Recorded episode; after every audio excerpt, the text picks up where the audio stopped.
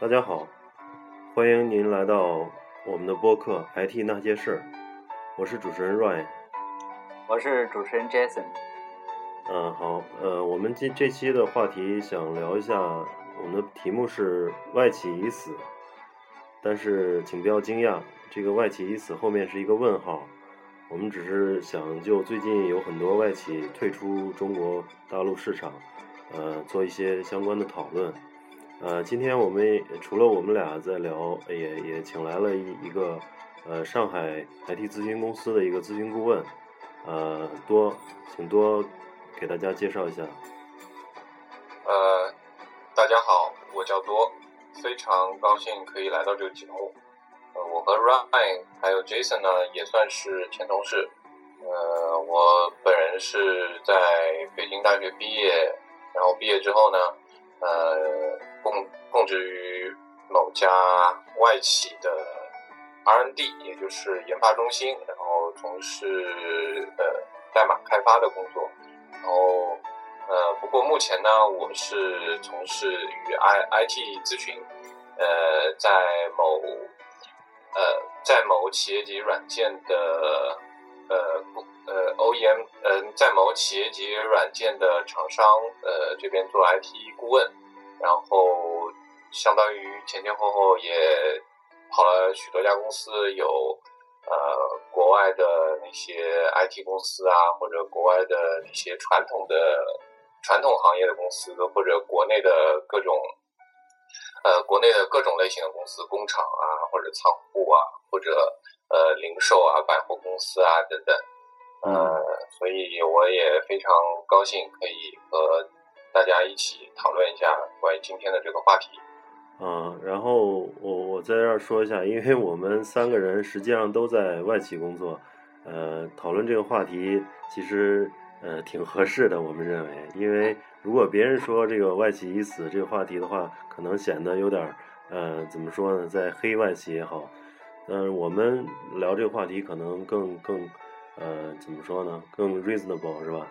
对啊对对嗯，然后其实，其实我觉得这个话题我们聊应该应应该说特别合适，因为毕竟都是在内部的嘛，相当对对对于是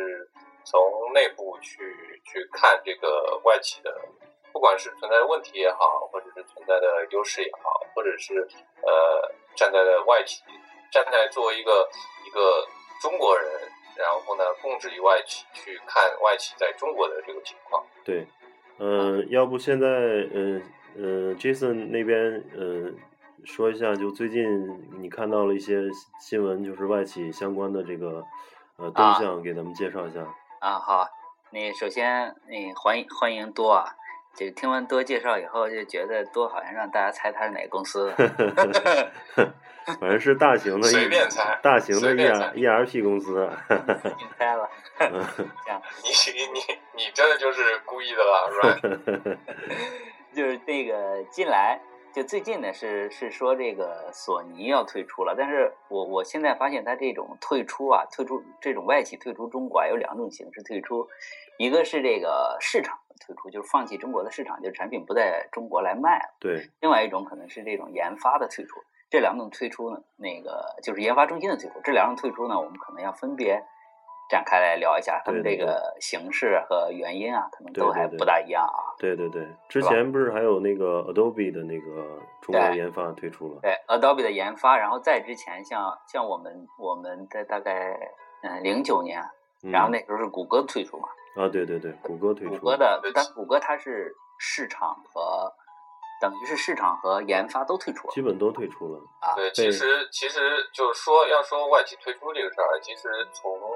呃很早以前就基嗯本上陆陆续续都有各种各样的外企退出。当然，早的时候主要是由于不适应中国市场嘛，对，对吧？对对，市场我退们出，我我们我们我们可以回想一下，就是早些年，就比如说在功能机的时候，嗯那些那些日本的那些手机市场呃手机公司，然后进到中国，然后摸爬滚打很多年，然后呢，接着就陆陆续续退出，对对包对，括松下，包括 NEC，然后甚至那个索尼，然后就就把那啊个索尼收购来立行之后，然后不是那个独自开始搞手机嘛，然后再搞这个，就是像哎像那个松下那些，他们应该是是不是全球就是整个手机他们就不做了，是不是？就应该是他不只是退出中国，他应该是就整退出手机市场了吧？呃，不是，就是说松下在那个退出中，就松下手机在退出中国市场的时候，啊它其实，在那个日本还是做的很好的，啊就是，它是市占率还是很高的。哦，因为因为通常来说，就因为当时的在在在当时就是比如说零几年的时候，那个日本手机其实是呃独树一帜的，就是也不能说独树一帜，别具一格，就他们有自己的特点嘛，就是和运营商绑定很紧密，然后他们就大部分都是翻盖，然后拍照拍照功能很很强大，啊类似这种，哦嗯啊但那是时候和中国这种就不太一样了。那我记得我我买的第一个手机还是松下的彩屏机呢，哦，大概十年前了。那时候我觉得那时候可能还因为这个松下的那些呃不是松下了，日本的电子产品那时候制作的是比较好的，所以刚出来手机的时候，大家还是比较认日本的牌子， Everybody be cool, this is a robbery! 嗯就像那个 Move! I'm not electrocuted! 就就像那个一开始像像索尼的随身听那时候其实还算十年前的时候还算可以的，刚开始衰退嘛，是吧对对？P 对，三这些嗯对，刚出索来，索尼的随身听就是中进入中国也也有大概一二十年了。其实其实帮索尼是打下了打下了很好的基础了，因为不只是包括说你随身听市场，还有索尼这个牌子，其实是随身听开始对很火的对对对，就是就那时候那个索尼、松下的广告电视上都是嘛，所以大家对他们牌子比较认。然后嗯出手机的时候呢，也都也也都觉得，哎，这牌子可能还行。对对对对对。那后来，嗯诺基亚这个属于是彻底卖掉了，也不算是退出中国市场了。实际上它，嗯、等于退出诺诺了，基亚诺对所有对，市诺场基亚其实它在中国还卖嘛，卢米亚的一只手机，现在啊什么呃京东啊，什么什么苏宁还都有的卖嘛。诺基亚应该是另外一种形式，它是研发退出中国，是吧？呃，它应该是研发中心，像北京这边，呃，也不一定是退出中国，现在只只是知它道是退出北京，不知道其对，他诺的地诺基亚方。其实当时，因因为我本人也挺喜欢诺基亚，所以诺基亚当时那个就是被微软收购之后这事儿啊，我还关注过，因为它是大规模裁员嘛，对，它是对基本上基本上就是中国的这些研就是研发什么的，基本都被裁完了，但是呢还剩了一些，也嗯也不知道准备干嘛。嗯，啊，它，嗯，我我理解它应该是把手机这个这个呃业务得给撤了。其实还有一些移动基站啊，那些设备，那那些呃，等于是电信设备的那个，在总部哦那边还在运营。哦，电信设备那个我比较了解，它是这对样，它是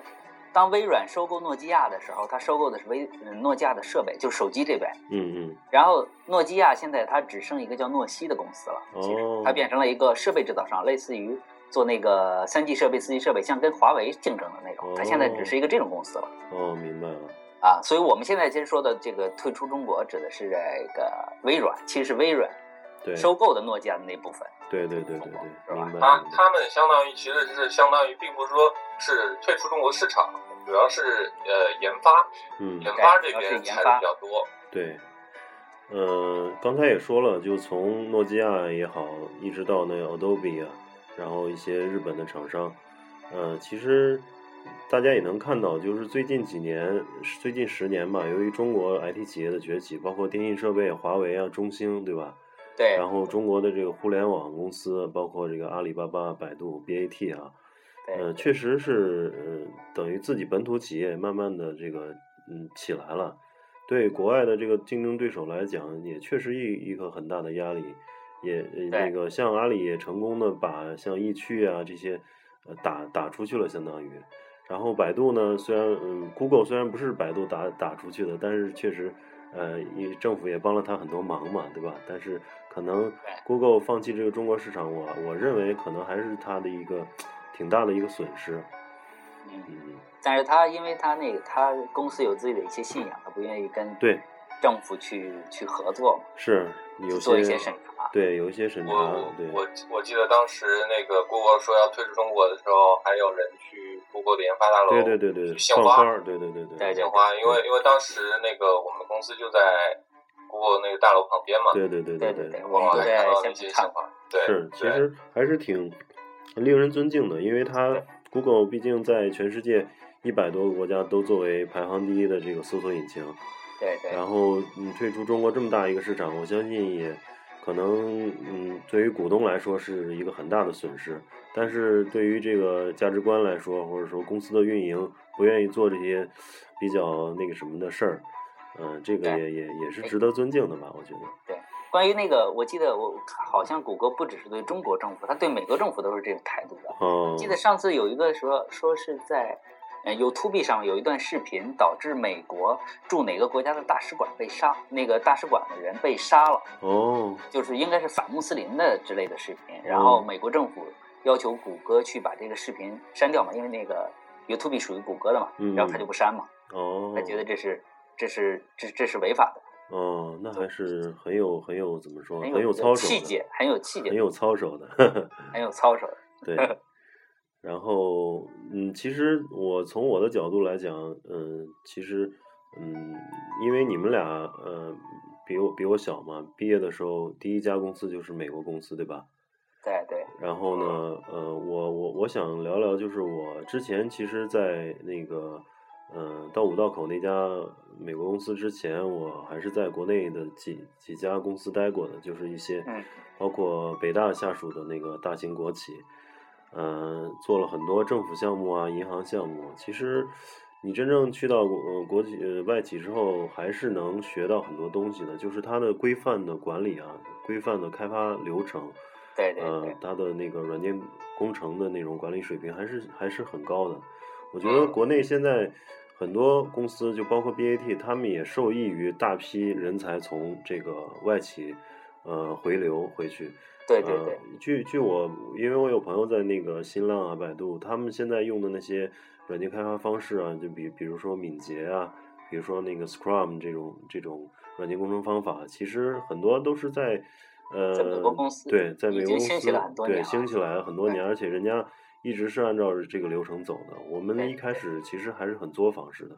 其实其实就是我觉得是相当于中国它走了很多的捷径。对其实中国像互联网这些，因为中国的在互联网之前的传统软件，就嗯传统的 IT 这些是很弱的嘛。对对对，从对互联网兴起开始，大家说 IT 兴起了，其实其实大部分是互联网的兴对起。对对对对对吧，是这样。然后像互联网之前，其实，在人家西方，在美国这些，他们已经发展了几十年的软件工程这些了嗯。，对，是吧没错，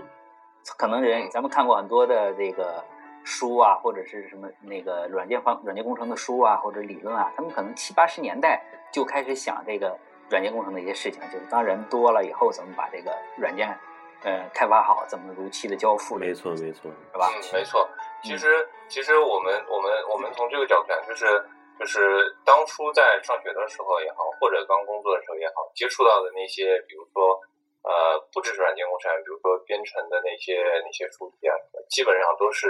都是从外文翻译过来的，或者甚至是外文原版。比如说，比如说那个软件工程很有名的《人月神话》，嗯，人也这神话，这这这个嗯很很经典的书，这个都是就相当于是说，其实呃，在在早期在外外企刚刚进入中国的那些年里面，其实外企是是类似一个引路呃领路人的一个一个一个角色的，对然后呢，呃，帮助其实也可以说是帮助我们就是中国的这个 IT 行业去输出了很多的人才，对对对对对然后包括包括我们我们可以来想外企的那些呃管理制度啊，然后呢那些那些生产技术啊等等，嗯呃这些都是就是当然我们不可否认是其实很多核心技术外企是不能放到中国的，对但是对呢对。也我们也不能否认的是说，也有很多先进的东西是随着外企到中国来之后是一起带过来的。那肯定对的然后呢嗯，同时呢，正是由于有了早期的这样子这样子的一批人，比如说是学到了一些东西啊，然后呢，慢慢的、慢慢的变成中国的那些，比如说 IT 的领头人啊，或者是先锋人物啊对等等。对，所以其实我我一直是在想一个问题，就是说这这些年，就是这些年，因为慢慢的，这我们但现在大家都在说呃外企，比如说退出潮啊，外企慢很多外企都开始撤离，那么它到底是一个好事儿还是一个坏事儿，嗯，嗯还是它又是好事儿又是坏事儿？对，也值得思考。这个我觉得是我我个人理解是两有两面性的，可能这有个好也对有，坏。没错，嗯我我我也同意。其实我我觉得呃这个事情是一定是有两面性的。对好事儿也有，坏事儿也有。那么，那么关键是说我们从哪方面去看了，对对吧？其实就其实这个我我插一句，其实最眼前的利益是对这个对被那个他们这些研发中心撤出以后，对这个员工的一些赔偿还是比较可观的。那是那 是，但是像那个诺基听说了诺基亚的话是赔呃是给 N 加三的补偿嘛，对。N 嗯然加后它三的 base 是三点三万，嗯嗯嗯嗯，也就是说如果工作三年，呃的话，那就可以拿到二十万人民币左右。对，刚好我有个朋友在诺基亚，他是呃六七月的时候得到消息说是要撤掉，但是他们还是很人人呃人道的，就是说让他这个组一直待到十二月底。就是啊本身就给他多给了半年了，而对且对这对半年说白了也没也有没什么事儿没有干太多工作，对，因为他们就涉及到要把这个他是做那个黑白黑白屏的那种功能机嘛，啊然后呢，要把这个功能机 transfer，就是 knowledge transfer 到那个成都一家外包公司，哦，就等于以后这个诺基亚的这个功能机也不自己做了，就是把一些呃后期维护啊、后期的这种支持啊工作、嗯嗯扔到那个外包公司，让他们继续呃支持一段时间就 OK 了。对对。嗯对，其实这这六个月就是白发工资也好，对或者是很自由的。嗯其实像那个欧美的一些公司，尤其是欧洲的公司，做事情做起来还是还是比较考虑员工对的对感对，受的。是是是，因为毕竟像欧洲有很强大的员工工会嘛，对对对那么这种这种都被搞怕了，估计是。对然然后后说说到这个，其实呃，就我我又又想说一个事儿，就是嗯呃，当然我不是说诺诺基亚，我是说其实很多就是很多外企，就是呃有一些呃有一些比较常见的现象，就是外企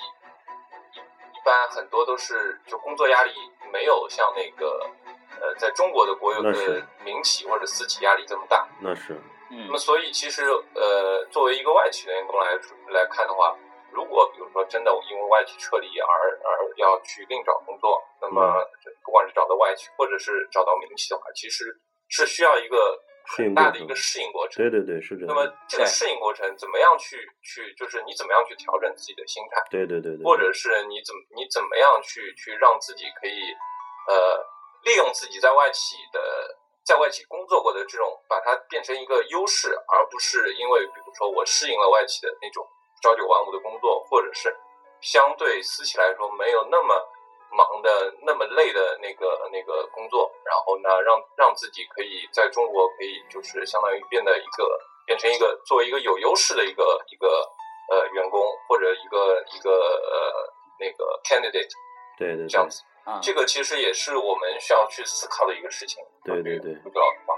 是其这样实其实有这样一种声音，就是说，嗯，就是说这个作为做 IT 的，就是这个 developer 啊，在外企待时间长了以后，会把人待的，一是从心态上可能，比方说习惯这种刚才你说的比较安逸了呃，，对，比较安逸，习惯这种朝九晚五的生活。另外一种，其实他的能力方面还是有一些退化的，对对对对对，比这种在在国内的，比方说互联网公司 BAT 啊这些公司对在这儿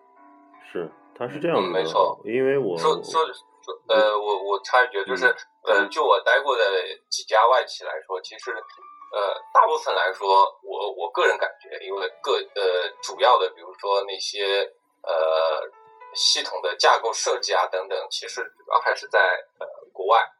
对然后呢，呃，也不是说，并不是说国内的外企就全部都是做一些呃那个外围的一些工作，但是、呃，也不可否认，有很大一部分外企他们并不愿意把那些核心的，比如说呃一些呃 solution architect，对然后呢，或者是类似这种的东西，然后呢放到中国来做。所以呢，其这也就像刚才 Jason 说的，因为很多慢慢的就是你习惯性的就是去接受说啊，呃，国外派过来一些什么什么事情，然后呢，呃，就照着去完成，对，是这样子。更多的时候像一个螺丝钉一样，是对螺对丝对线上就的做螺丝其钉。实对一其点实自己擅很长。多就是就是类似一个螺丝钉。其实换个角度来说啊，我如果你从一个管理者的角度来看的话，我当然也希望我手下的人就是一个螺丝钉。如果你真的走了，我可以马上再找一个对对对替代对，的安上。是是这那样么的。这个对于不管是对于公司的呃管理成本，还是说对于那个安定的情况嗯或者产品的稳定性来说，都是都是有好处的。对，嗯这对吧这种思想，这种思想是应该是从工业社会就有的思想，对就对工对业社会像流呃嗯流水线那种，对对它对，要求每一个人都是 re re- replaceable 的嘛，叫做对，其实呃对于软件作为一个产业来讲，这样做是很对的、很成熟的，因为本来就是你要做大规模化的，你像微软可能做一个操作系统，同时几几千人、上万人来一块儿协同做一件事儿，你不可能每个人走了以后，走了一个组以后，整个系统走不下去，那那那那是很对很有对问它题要的事儿。所以他要把每个人的工作细分。对，细分，所以对软呃没软错对，所以软这件个这个从一个管理者角度来说，可以可以说是失败的，就是说不嗯是不管能理是者这么样，不能管不理能者是对的，对个人来说是不利的。不是我的意思是说，如果走了一个人，然后就走不下去了，啊，对这这啊这种方式其实是失对败的。，这因为这因为从管理者来说，那就只能说是没有很好的去组织好其你实就的是就是说，我们管理中应该依赖的是制度，不应该依赖人嘛。没错没错。现在这个管理的一个重要思想。没错吧，其实啊你现在大那些呃主流的软件工程方法，也正是为了解决这一系列问题嘛，对吧？不对要对不要对太没依赖错于人，对所以，所以我们才叫呃软件工程嘛。它说到底其实是一个工程学嘛。对对对，他拿了很多以前在这个在这个制工程制造领域的一些理念过来。其实，对其实就像就像刚才那个呃乱乱提到那个 Scrum 那些东西嘛，是吧？嗯，然后我我我在这个公司这边也做过 Scrum，嗯，做过那个 Product Owner，我们我们是请外面的咨询公司过来帮我们做一个这个 Pilot 项目，嗯嗯嗯，然后我去做 Product Owner，跟了他，我们一起做了有几个月的项目来一起理这个整个这种这这个敏捷开发的流程。嗯然后后来呢，我就知道它还有一种还有一种类似的这个敏捷开发的方式，它叫做看板。嗯嗯嗯，嗯，然后看板呢，其实是它就是从这个丰田的精益制造里面哦，拿过来的东西，从嗯丰田公司生产过程中拿过来的一些东西。因为嗯我以前学机械的嘛，正好我想，对对对哎，这不是机械领域，这不是这个制造领域的东西嘛？它对直接拿到软件工程领对域对来对用。对对是嗯。其实其实那个敏捷开发跟那个精益流程是很有异曲同工之处的嘛，对对对，就是有很像的，对，它都是这个考虑到做事情不断的那个优化，然后嗯，每一个迭代时间尽量短，不及及早的发现问题，保证最对终对质量。其实呃，我我说一句，就是我我的体会是因为你们呃刚开始进入一个很规范的公司，你们没有经历过那个作坊式的那种软件对开对发吧？嗯我我刚工作的时候，呃，零二年啊，其实，在那些那些小公司，就是告诉你我需要做一个什么东西，嗯然后没有人告诉你，没有测试人员，也没有告诉你人告诉你怎么做，就是是直直接就是上来就开始写代码，然啊，后、呃实现了以后点按钮，啪实现了就 OK 了，全是这么做的。所以那个你可以可想而知那个嗯啊健壮性，当时一百多万上上百万的项目都是这样做的。哦，其实我们创业的时候也大概有了一种类似的状态。它是、嗯它是因为这个公司就是小公司从小到大的过程中，它是一个快速发展的过程嘛。嗯，嗯嗯它需要的人太多了，他没有时间去做这个，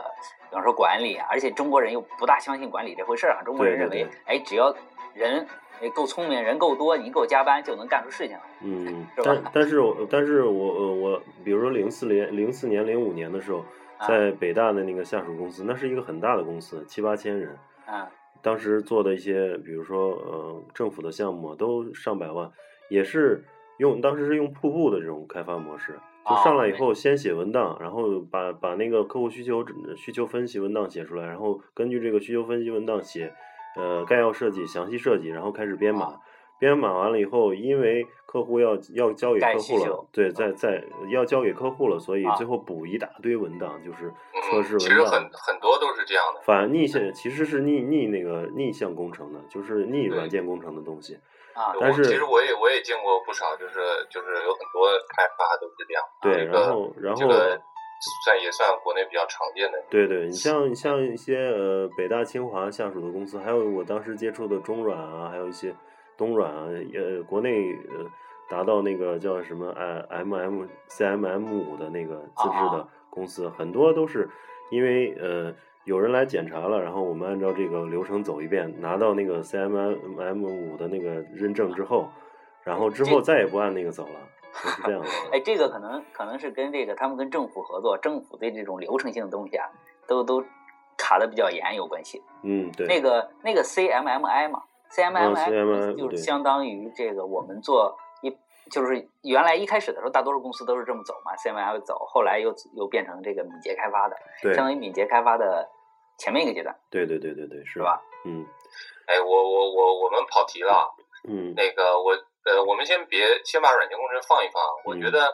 呃，像 Rain，其实你因为你也待过不少公司嘛，嗯包括国内的小公司、大公司、国外的大公司等等。嗯就比如说你之前在那个国内算很大的那个呃那个呃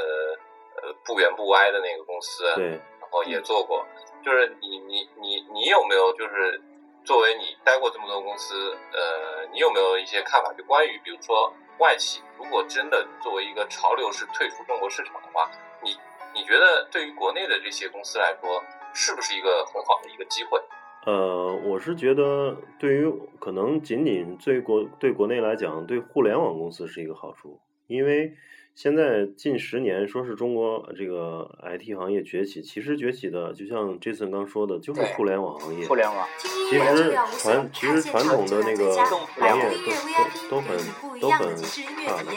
现在马上开通更划算对了。吧？嗯，然后其那实我个我也我也觉得，就是因为因为毕竟这几年是互联网的年代，就是嗯互联网是一个一个就非常热的一个话题。对然后包括说那个呃，慢慢的互联网怎么渗从线上怎么渗透到我们线下的生活，对嗯，这个这个很热嘛，因为最近，对，而且呢。在对于中国市场来说，不可否认的是，中国市场实在太特殊了。对太多太多，我们我们可以说见过太多太多的那个在国外非常已经做的非常大的那些互联网公司，然后进入中国之后，由于不适应中国的市场，然嗯后呢，最后又退出。其实，嗯、有一部分是不适应中国市场，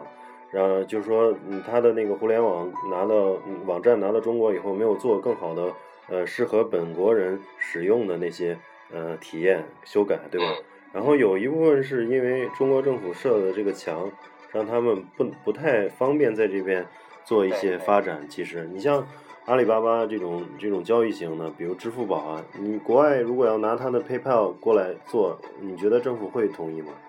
肯定不对因会为同意金这融个的要东西牌是照，对，肯金定融是很敏感的东西，对它很不敏会感的东西不会让它在外企手里。对你像说嗯金像金融现一直都是这像样。现在就是这个呃做成的这个百度，它肯定政府也要管制，然后金阿里巴巴金融相关的也要管制，然后腾讯呢，比如说这即时通讯啊，这些肯定也要也要相应的做一些管制，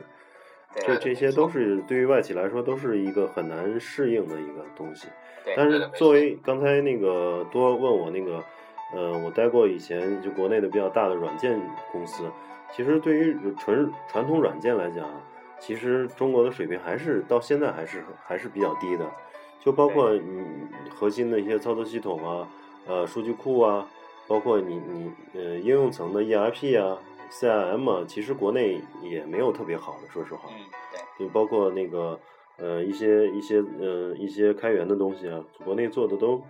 对都距离欧美国家很差距很大。其这实这个我觉得，我觉得这个原因是因为像我们 IT 发展可能也就是九十年代才开始嘛，因对为对对但人家西方在九十年代可能已经发展了十几二十年嗯了、e r p 这些都已经那时候都已经有了嘛，对对吧？等等到我们想追赶人家的时候，我们因为相当于我们和欧美不是站在一个起跑线上，嗯嗯对嗯，吧？像等到我们想追赶人家的时候，其实有这二十年的差距是很难、嗯是很难弥补的。嗯，它跟这个互联网不一样，互联网其实大家站在同一个起跑线上。嗯没可能错，是吧？嗯零零年左右，九几年的时候，这在全世界兴起嘛，在美国兴起，然后很对快跑到中国嘛，对对是，然后中国这边，我们站在当我们其实当我们和美国人和欧洲人站在同一个起跑线上做一件同一件事情的时候，就说明我们不一定比他们做的会差。 那那是，嗯，这不是说就像我不是说我们不会比他差，是因为中国有这四四五亿网民撑着呢。对，因为中中国的市场也很大，对而且我市们场了解潜中能国很人大的对中国人的这个这个这种行为模式、这对个生活习惯这些，是吧？对对对，市场潜能很大。然后那对。个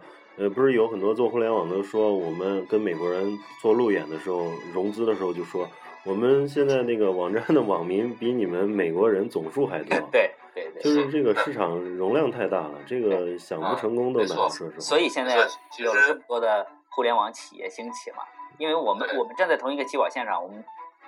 那我们可能跑得比美国人都要快，对，对吧？呃，毕竟毕竟中国作为一个那个人口大国嘛，这么多人在那边，所以它的市场其实一定是不可忽略的。当然，这也是为什么最早的时候外企会进入中国嘛，因为中国当时呃劳动力也便宜，然后呢人又多，对吧？对，所以这呢就陆陆续续的外企觉得说，在一方面我可以呃雇佣一些比较相对本国来说比较便宜的劳动力，一另一方面呢，我还能去开拓中国的市场，嗯，对然后呢，可以可以帮助我，比如说提升销售额啊，提升嗯业绩啊等等。对所以呢，有很多比如说外企的 IT 公司。把那些呃 R&D 也会开一个分部开到这边来，对，那只有做研发，对呃，但是呢，就是现在其实其实现在啊，就尤其是这几年，就随着比如说我们不可否认，嗯，劳动力成本是越来越高了，对对对对对吧？呃，包括我们房价是一直在高，对，房租成本。然后呢，房价高肯定带着，就比如说你写字楼的租金就会高，对对对对然后呢，同时呢，你就会带着说周围的，比如说薪水啊，也要提高啊，对等等嗯，也要有相应提高，这个这个是不一个不可否认的事情那。是嗯肯定的。所以也也是，就虽然啊，虽然啊我们目前还没有听到有大规模的是说由于劳动力成本外企退出的这样，嗯，哎呃，很其多我们我们都是看到是说，比如说不适应中国市场，哎哎呃，，多或者是由于哎，多，我给你补充一点数据啊，关于这个我有一些数据的。嗯那个其实其实现在咱们说的这个研发中心退出中国，大部分原因是由于这个市场不好是一个方面了，嗯有一些是由于这个这种成本的上升。其实就就我我在的公司而言嗯，这个北京的研发中心的成本。嗯，应该是处于在在全球的研发中心里面处于比较前面的了，哦，很高的。很高然后我我我专门呃，就这个问题，我专门还查了一下这个这个一些说法，从网上说的，就是说这个看的这个人均 GDP 嘛，原来大家都说我们是这个发展中国家是吧？嗯发展中国家，然后成本低，不嗯嗯管是这个这这个像我们这种 IT 的，或者是其他的这个这种脑力工人的成本，还有这个体力工人的成本都是低的嘛，所以还有很多的才有很多的这个国外的工厂进到中国，或者国外的这个研发中心进到中国。然后我我查了一下，现在中国的这个北京啊，就北京而言，中国北京去年的人均 GDP 大概是是超过九万元人民币的，嗯，也就是一一万五美元左右。对一万五美元左右，其实很高了。这个 GDP，对这个 GDP 的话是，我我我我试图查一下这个，就是人均 GDP 达到多少嗯应该算是发达国家，应但是我该没有应查该到。应该算发达国家了。对，有人说是一万美元就算发达国对，家。因为那个不是我看原来看那个经济呃频道那些说说是那啊个南美洲那拉美那个陷阱嘛，一直就在一万美元过不去了，老在那个徘徊哦哦，对啊，对就对，说说过他去们了，是一认为就应对该是发就怕达国中家。国也走到那个那个模式上，是吧？对，嗯对，就是我我我就是想说这些数据嘛，像我们看这些数据，那北京现在已经是发达国家了，其实那人家呃发达国家的公司，如果本来是图你的这个人工成本便宜的，对吧？对现在你已经赶上发达国家了，那那人家为什么还要把这个研发中心建到这儿？，对，其实这次我你说了这个数据以后，我也在想啊，就是嗯，呃，其实现在来讲，很多呃很多外企在中国设立研发中心，主要还是在北上广深，对吧？这四个对大城对市，而这个城四个城市呢，都是中国成本最高的城市，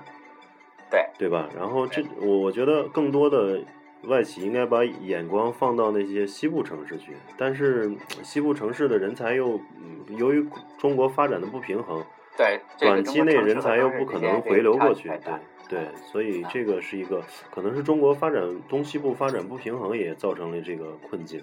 对对对，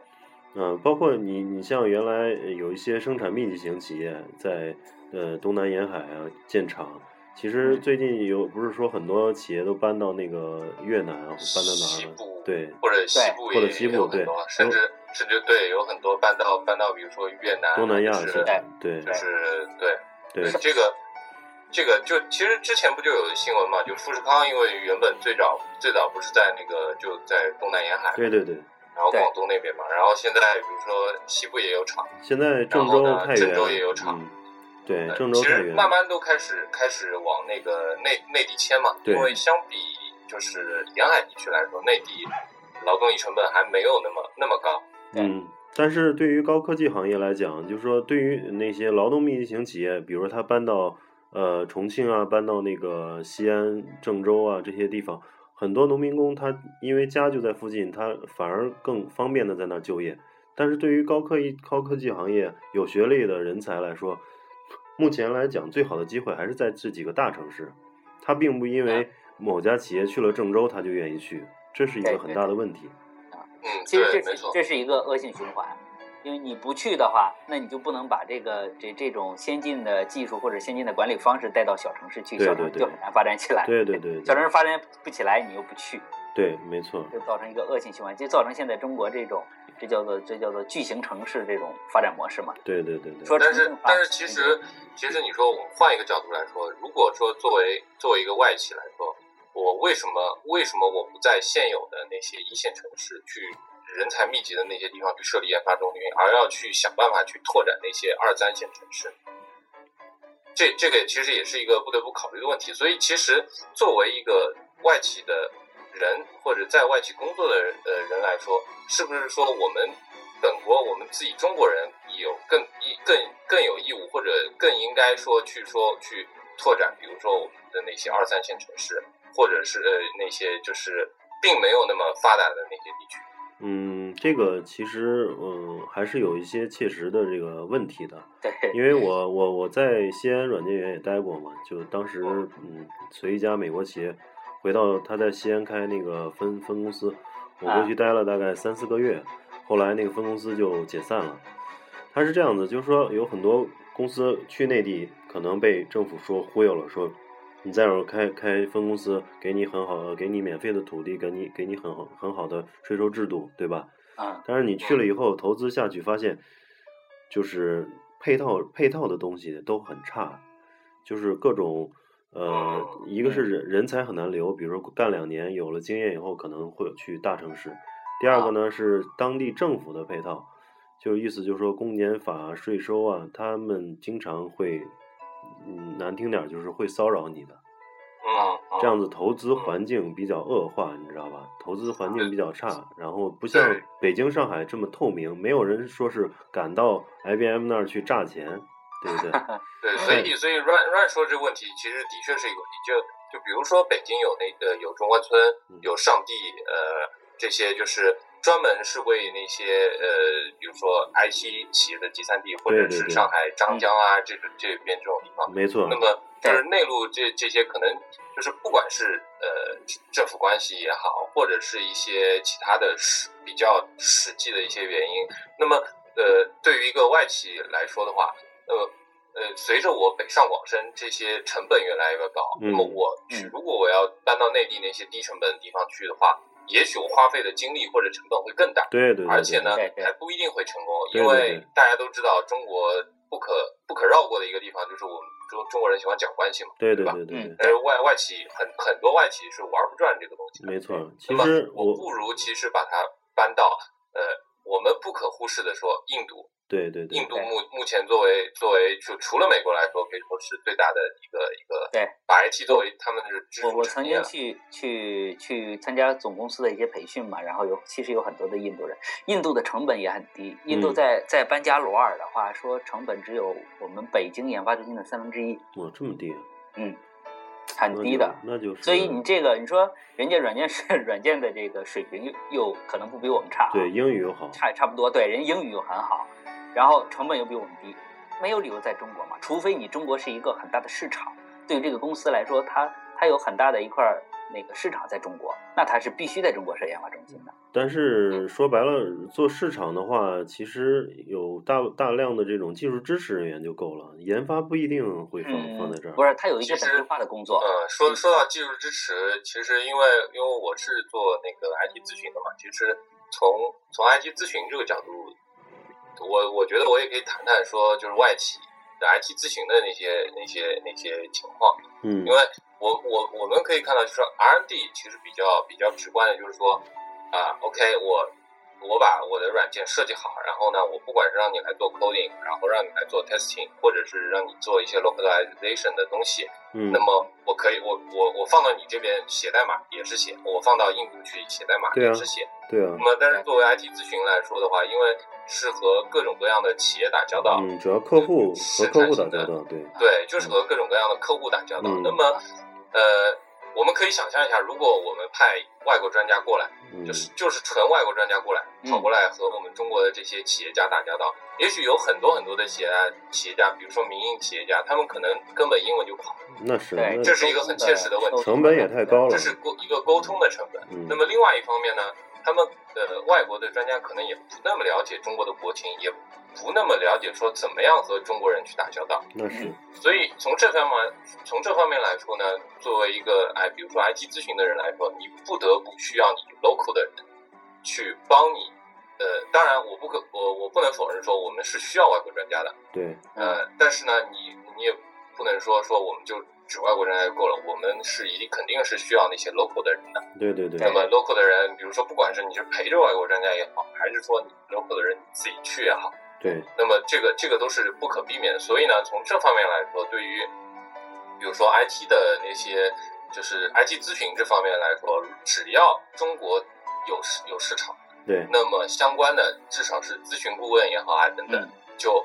呃这个是不会少的。对，对那么对，但是我们还要还要再再想，市场总归会从就都是一个曲线嘛，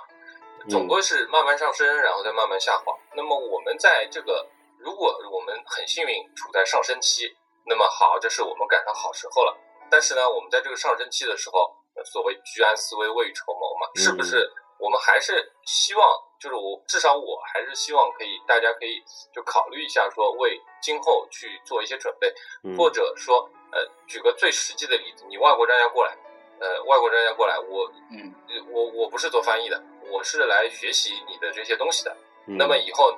就算没有你，我也可以做，或嗯者甚至说我做的时间久了，慢慢的，呃，我去别的国家，我变成外国专家了。嗯嗯嗯嗯嗯这个这个就是，呃，就这是 IT 咨询这边这边，因为其实我我也我也我跑过挺多客户这边，嗯，那么呢也看到各个国就可以说是水平参差不齐。嗯，那么我们是不是说借着国外的那些比较优秀的那些理念或者比较先进的经验，去帮助我们的企业去去去慢慢的成长？那么企业成长带来的回报对我们什么好处呢？那么企业成长，那么相应的就是说我们的市场也会慢慢变大。比如说原本一些公司，他们呢是没有条件去去去去去，比如说呃上一些企业级呃软件啊或者系统的，但是呢随着它慢慢的成长，哎，它变大了，它需要这些东西了。嗯，那么这个时候呢，他就需要我们这些，比如说 IT 顾问啊，或者 IT 咨询呃 IT 咨询顾问啊，去对帮助他们。对一方面呢，去了解说国外的那些先进理念；另一方面呢，很重要的一点是要结合 local 的，也就是当地的一些呃，就是也就是本国的一些特殊国情啊，嗯嗯，嗯然后来做这些事情。明那白对么对对，呃，对，然后说到说到这个这个 IT 咨询呢，我又又我又想推回来说这个 R&D 了，因为、嗯因为毕竟啊，外企在中国设 R&D 还是还是很大很大部分都都会有，嗯在中国设这些 R&D、那么我们如果在 R&D 里面去做，比如说我们在呃，我之前在那个那个在在几家外企做那个 R&D 研发，做做开发。那么呃，虽然呃很不幸啊，没有接触到一些高层的呃比较高的 high level 的工作，比如说一些呃架构的设计啊，因为毕竟当时呃经验也没有那么多。但是呢，是不是说我们可以从呃，从中，即使你不是设计一个架构，或者说即使你现在用不到，但是呢，也许以后你可能你创业了，你就是一个架构师，嗯，那么嗯嗯或者你你你你可能比如说有一个去一个比较呃新的一个创业公司，或者呢你去一些民营企业，对，嗯，他们的水平没有那么高，那么是不是你可以帮着他们把他们带起来？嗯，那肯定啊是有对对有对的，，那这个其实也是呃我们在外企做，就嗯比如说呃有有的外企不可否认，的确很轻松啊。嗯我以前我之前也在外企某某家外企做过，就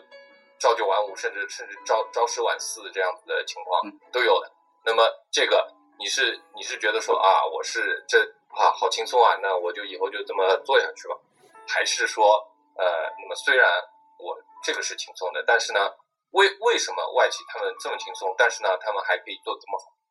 嗯，啊，对是不是有一其些实东西在支撑的，在在背后就是有一些看不见的东西？比啊对，如说其规实章刚才流程，我们是看不见的，嗯，啊，但对，是其呢，实在刚背才后你说了是对吧真？的。刚才你说的对那些，就是刚才刚才说我们怎么把这个是说，就是外企进入中国的时候，他把一些大批的这种管理方式也好、技术也好，带到了这些国内的软件公司嘛，是吧？嗯？嗯，嗯，其实刚才你说的那个东西，就是刚才你说这个这个，嗯，我们你们做 IT 咨询的需要一些 local 的人，其实做研发中心的有一些啊，因为它在中国的市场，它需要。呃除了一些简单的这种 localization 的翻译的工作啊，其嗯实还有一些其他的工作是需要一些嗯研发的人的，比方说做手机行业的，我们有那些这种语音识别这些啊，嗯或者嗯是手写识别这种，其实它是很很很本地化的东西。明白，嗯你让对放到其他的市场去做，其实他没办法做的，是吧？像手写识别，对于我们中国人这个每个人的这种写字顺序啊，或者字体什么都不一样，我嗯们识别起来可能人识别起来有都很困难，中国人识别起来，如果让美国人、让印度人去做，其实他们是很难。对，其嗯对对其对实你刚你们刚说的，我我我那个什么总结一下，就是说，呃，对于外企来讲，其实有两个部分，一个部分是跟本地相关的，就是销售啊，还有 I IT 咨询跟客对户相关的，这个这些是必须有的，对吧？你只要是想在中国卖东西，想在中国市场上发展，那肯定是必须有的，包括一对部对分研发，一部分涉及本地化的研发，嗯，这个是必须有的。但是如果呃只是研发单纯的研发来说，它放在世界上任何一个地方都可以的话，那它就考虑成本优势了，对吧？，对对对，是是是这么样一个回事，对吧？对，然但后是但是在研发的过程当中，我们怎么样去把我们的那些所就我只有我们自己有的那些优势去去去去体现出来？对对，你刚呃多刚说的我我也理解，就是说，呃，你说我们即使在这种普通的研发工作中，然后怎么样去能够呃学到更多东西，然后带到带给我们国内有一些变化。其实你像那个摩托罗拉的那个呃有几个高层不是后来去那个小米手小机米了，了，对对，小米，然后包括那个现在那个微软那个张亚勤现在去百度了当总裁对了，是吧？对，嗯，就其实我觉得国国外的这个嗯传统软件厂商在中国的发展，其实还是作为相当于作为国内的技术输入哎对技术对输吧入做对国内的无无论是传统软件行业还是互联网公司，都是一个黄埔军校一样培养了很多这个人才。对但是现在如果要是他们由于业绩不好，或者说由于成本优势问题，呃，慢慢的离开中国的话，其实对中国本地的发展并不是好事儿。嗯，嗯，但是你你嗯其实你再这换个这个我同意。对你再换个角度想，国内现在比如说做 ERP 的用友啊、金蝶啊，对吧？做对操操作系统的也在做什么本地的什么这什么龙操作系统啊，乱七八糟，嗯，基于 Linux 改的一些操作系统。但是数据库国内也在做数据库，但是跟国际上那个发达水平差很远。这对些如果这些呃顶级的公司在中国待的话，它每年还能培养出一批呃，就是说培养出一批工程人员，将来也许能加入到国内开发这些底层基础软件的人。但如果他们走了的话，连这些基础软件的人都没有了，我觉得传统软件会越来越拉开差距。其实现在中国互联网已经发展的跟世界接轨了，但是传统软件其实还是挺烂的，说实话。对对嗯，说说到这个，其实我让我让我感触蛮蛮蛮深的，就是因为因为呃呃，就刚才 Ryan 也介绍了，我是做 ERP 的嘛，